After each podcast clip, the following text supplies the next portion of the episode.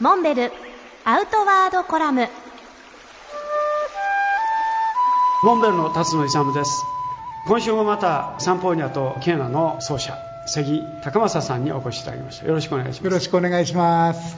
さてボリビアで通算4年間はい。やられたということです、はい、実は日本で僕ソロデビューする前にやっぱり本場で通用したかったんで最初に契約したのが向こうのレコード会社なんですね。日本でデビューする前に向こうにソロでデビューしたんですよ。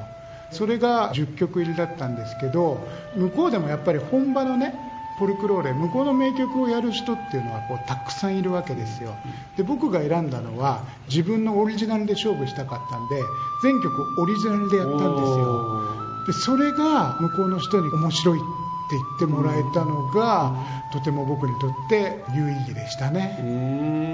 うん、日本人なので彼らの真似してもねかなわないわけじゃないですか、でやっぱこうオリジナルやることによって自分のポジションっていうのをね認めてくれて、まあ、それだけあの受け入れてくれるそういう、まあ、度量が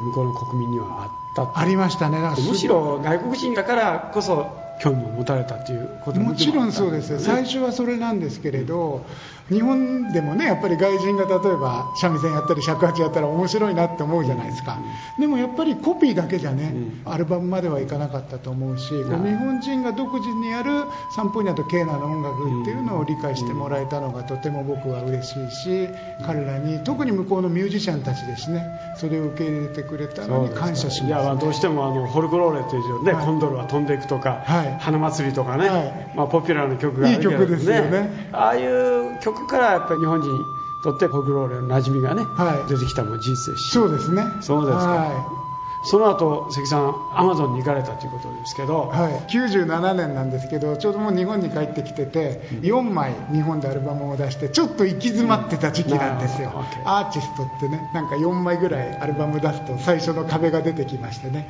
うん、それを乗り越えようと思ってアマゾンに行きました、そうですか。じゃあそのアマゾンのお話はぜひ次週も引き続きお願いしたいと思うので。はい喜んで、えー、よろしくお願いします、はい、よろしくお願いします、えー、今日はサンポーニャケーナの奏者関高政さんにお越しいただきましたどうもありがとうございました。ありがとうございました。